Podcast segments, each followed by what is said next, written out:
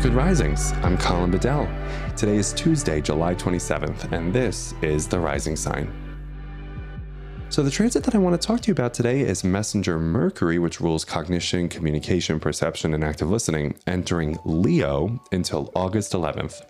So, with Mercury in Leo until August 11th, I think we're going to begin more self disclosure.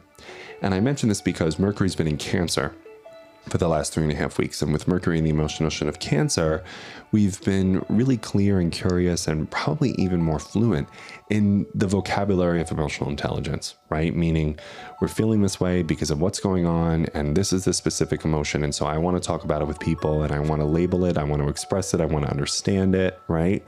That's what Mercury in Cancer gives us is the experiences and the education to bolster the quality of our emotional intelligence, right? Now that Mercury is in Leo as of today until August 11th, what I think each and every one of us have the opportunity to do is actively self disclose what those emotions were and are. Maybe they're ongoing, right? Now, I believe that Leo is a sign of self disclosure because Leo is the sign that introduces the value of courage. And the original definition of courage, the Latin root word cor, C O R, courage, right, meant telling the story of your whole heart. And there's one thing to feel it, it's another to express it. And that's what Mercury and Leo is asking us to do. And through self disclosure, expressing what it is that we're feeling. Now, I know vulnerability is on the line here. I know risk is here, rejection, setback, disappointment, conflict is absolutely in front of you when you self disclose. But when we think about courage, we think about bravery. And we have to understand that, you know, a meaningful life does not mean that we make a contract to remove risk, uncertainty, heartbreak, vulnerability, and emotional exposure. Like, this is a part of the contract we make, right? And so, what I want you to do throughout Mercury Leo until August 11th is get really clear that unless you are self disclosing, you might not be in the most meaningful relationships, right? And I say this because Arthur Aron and a team of researchers out of Stony Brook University in the mid 90s determined through a really exhaustive qualitative research study that romance was defined as a key finding among peers which situated sustained, escalating, personalistic, and mutual self disclosure. So that's why a couple of years ago, I think it was in the New York Times, it was around 2017, this piece went viral and it said, Here are the 100 questions you need to ask to make anyone fall in love with you.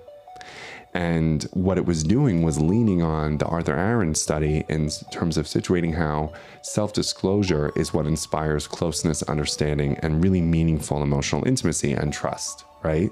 So we all have to self disclose to be in romantic and meaningful relationships. And yes, it will be vulnerable. Yes, it will be messy. Yes, it will be painful. And there is no coming to conscious contact with the most meaningful relationships and also the meaning of life, frankly, without actively walking through vulnerability. We just can't do it. So thank God we have Mercury and Leo to give us the courage to do that to give us the experiences, the musculature to self disclose carefully, where we're not even just sharing our feelings, we could also be sharing our disappointments, we could be sharing our truths, we could do a lot of different things. But we must actively self disclose to experience the courage of Mercury and Leo.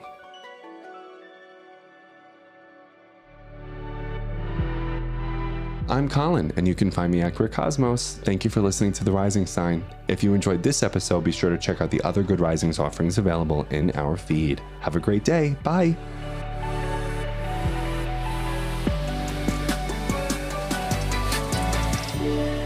Good Risings is presented by Cavalry Audio.